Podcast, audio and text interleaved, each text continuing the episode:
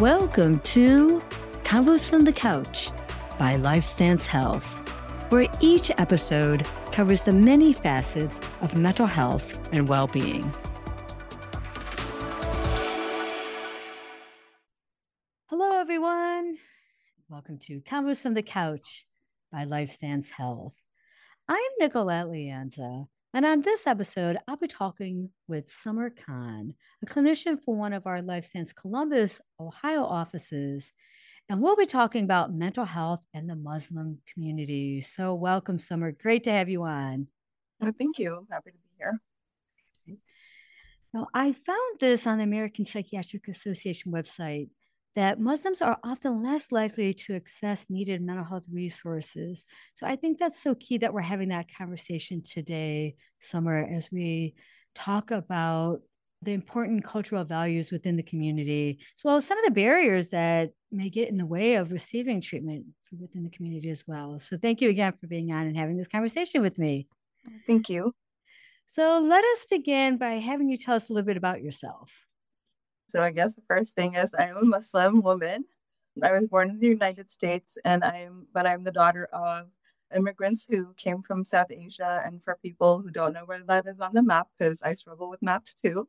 My parents are from India and Pakistan and they immigrated to the United States in the 80s and then they proceeded to live here and then they had my sister and I'm a mom of two myself and I'm married and I'm a licensed social worker at the Hilliard, Ohio office at Lightstown. Uh, LifeStance. And we're glad to have you on as a clinician with us. Uh, you were just most recently an intern, if I can put that out there. So great to have you on as a clinician with LifeStance too. Thank you. So tell us what are some of the important cultural values within the Muslim community? All in all, Muslims obviously they come from a vast majority of cultures with Indonesia having the largest Muslim community, which sometimes takes people by surprise because a lot of times when we think about Islam, a lot of people think automatically to the Middle East. So even for Muslims, sometimes it's surprising to be like, hey, Indonesia's got the biggest Muslim uh, population in the world. So obviously, I can't talk about the overall culture because we come from all different parts of the world. But all in all, just talking about Muslims in general, we are very close to our families we we Islam, our faith is a way of life for us. So it tells us how to how we eat, bathe, how we raise our kids. So again, both the faith is really important to us, and our families are very important, and the familiar familial hierarchy is very important to us as well. So a lot of respect for the elders, which we see in a lot of cultures in general, and that's very the South Asian culture as well. So that is definitely something that is really important to us. And then it's a religion that encourages community through collective worship as well. So we are supposed to check in on our elders, on our on our neighbors, and those who might be sick in our communities. So in general, just doing a lot of collective worship and just check very community based. Great. So how does the community view mental health? So there's definitely a stigma associated with mental health the most common thing is people really don't talk about their mental health. It's not just something that's considered common. And when we think about mental health, it's mostly like severe mental illness.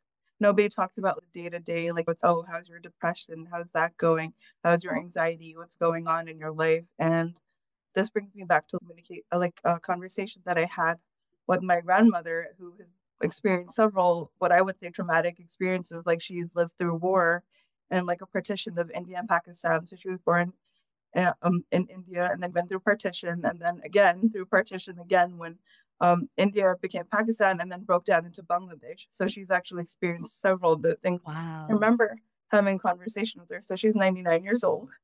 Wow. Um, young, as she would call it. But I remember asking her, I'm like, how did how did you take that? What about how did it impact your mental health? She's, what are you talking about? And I couldn't explain wow. to her what it meant. Like, how did this impact you? Because it's just they're so not used to just thinking of, that way that she was even impacted by it. Kind of oh something happened and I just have to get through it. And I know that it's had impacts on how she raised her children and how it impacted mm-hmm. her children. She had children at that time, like my own mother, being separated from her mom due to the war and stuff like that. So it's had impacts, but nobody really knew to speak about that or that was a thing that needs to be spoken about. So mm-hmm. this is still true nowadays too, with more awareness about mental health, but people don't talk about it unless it's something like it's getting in the way of your day-to-day living or it's to the point where somebody needs to be hospitalized due to a crisis situation. But again, not having a lot of knowledge about that or knowing that it's okay to talk about these things. Got you. So it definitely sounds like there's stigma within the community regarding mental health. And then, so when we look at what are some of the barriers to receiving treatment within the community, stigma is definitely one of the things. What are some other things? Apart from like lack of awareness and uh, stigma, there's a lot of a lot of people don't understand what therapy is. Ah, good point. And so they have this image of people being forcefully medicated, institutionalized. And so no one seeks help unless there's something severe going on and that's becoming unmanageable manageable at home. The same as there's also as uh, much as faith is a protective factor for us, that kind of gets in the way of if you are now having to go externally to seek help. It's, oh, but you should be able to rely on God. So does that mean you have weak faith? So there's a lot of that we also see in the community that kind of happens. It's oh, ask God for everything. That's what we who we usually turn to. Okay, say that prayer or do this extra thing. You need to go externally for that help. And if you do, there must be something wrong with you, or you're straight and you're not. So again, not getting a lot of encouragement in some of those spaces. Again, with the lack of aware- awareness. Apart from that, in our culture, there, we aren't uh, taught to share what they call your dirty laundry there's that, okay, if you finally see a therapist, then you feel this level of guilt about talking about your parents or your community or talking negatively about these people in your life. So even I have friends that who have as adults now, they go to see a therapist. They're encouraged not to tell people that they're in therapy because oh, we can't tell people. Or it's like there's that automatic assumption like there's something wrong with you if you're sounds like a lot of shame is carried with it, huh? Yeah, that and that shame of going to therapy, and then that guilt of sharing when you're in therapy. So it's oh, we don't talk about our parents, we don't talk about our community in that negative way. I'm I'm curious uh, yourself identifying as a Muslim therapist. I would think that if there was someone of the Muslim faith looking for therapy by chance, that you would be someone they would be interested in seeing as their therapist. Is that I would think that would be a common theme of, of Muslims looking for other Muslim therapists if they were going to seek out therapy? That is definitely a very common theme that we see. A lot of, I, I keep hearing that all the time. It's okay, we're looking for a Muslim therapist because a lot of people who finally decide to go to therapy, they're like, I don't want to open up when people don't even yeah. understand our culture or right. our beliefs and that fear of being judged negatively because that lack of understanding maybe necessarily or that lack of cultural competence so i'm definitely hearing that a lot um, and there aren't a lot of unfortunately there aren't a lot of muslim therapists it's just again with the lack of awareness and not really right. knowing it's not a lot of people gravitating towards the field so that has become a little bit of a problem where I know for me, like I, I'm like, okay, I have limited spots. I won't be able to take care of the whole Muslim community. But there are a lot of people who are like, oh, you're a Muslim therapist. Where are you located? And I would like to be able to work with you. Or I've got a mom, my mom, she might feel more open to talk to you, knowing that you're Muslim and you have that understanding. And I've seen that in my own practice now, like being able to work, have a few Muslim clients. Rapport is built so much faster where I have people who are like, we've never been to therapy before. I don't open up about my feelings. In the first session, it's just been them wanting to share so much more because they're feeling like they've never been able to share that with anybody before. Mm-hmm. Love that. That's great. That's great. It's important too.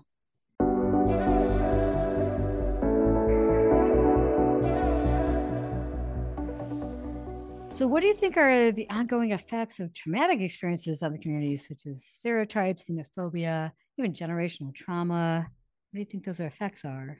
There's definitely ongoing effects. So, firstly, for people who move to the United States, such as immigrants or refugees, they may further be introduced to more ongoing trauma when they move into the country.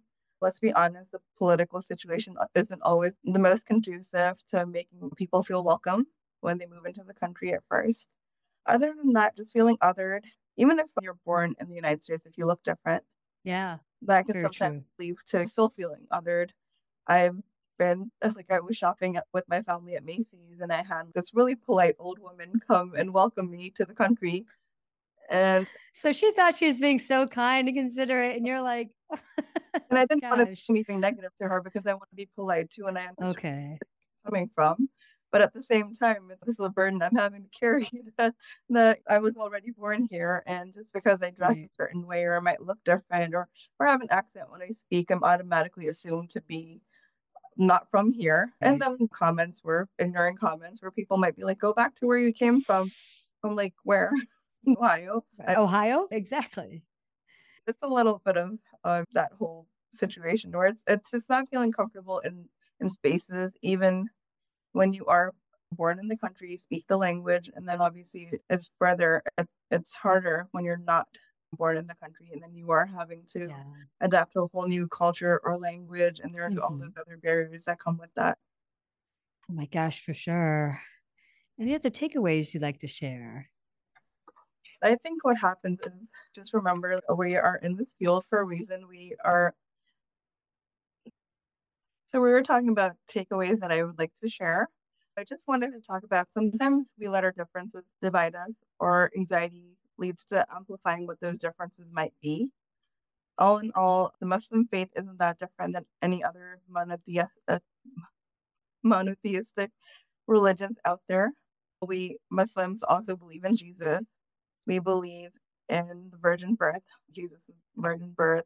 We also believe in marrying, again, very common with a lot of monotheistic religions.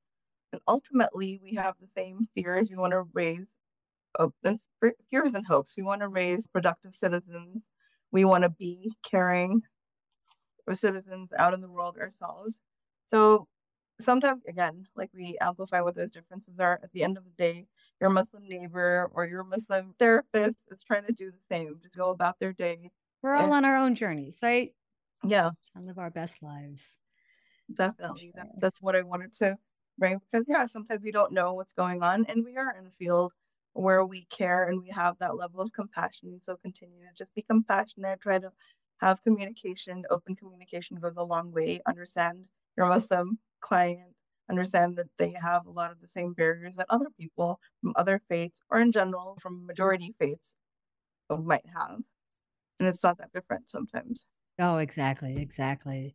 Thank you, Samar. Appreciate you sharing your wisdom and insights in your community and, and just about the world and how sometimes we navigate things where it's, it's, it's like when you were mentioning how maybe people say some insensitive comments to you, what we call those microaggressions how uh, you seem to take them in stride, though you shouldn't, because again, that's so reflective of sometimes culturally in the US how that insensitivity can come across. But I do appreciate you just sharing your thoughts and your wisdom about the Muslim community. Thank you. I appreciate it. And I'll be honest, sometimes it can get exhausting. I'm sure. As a person. But all in all, we try our best. And again, open communication is the way to go.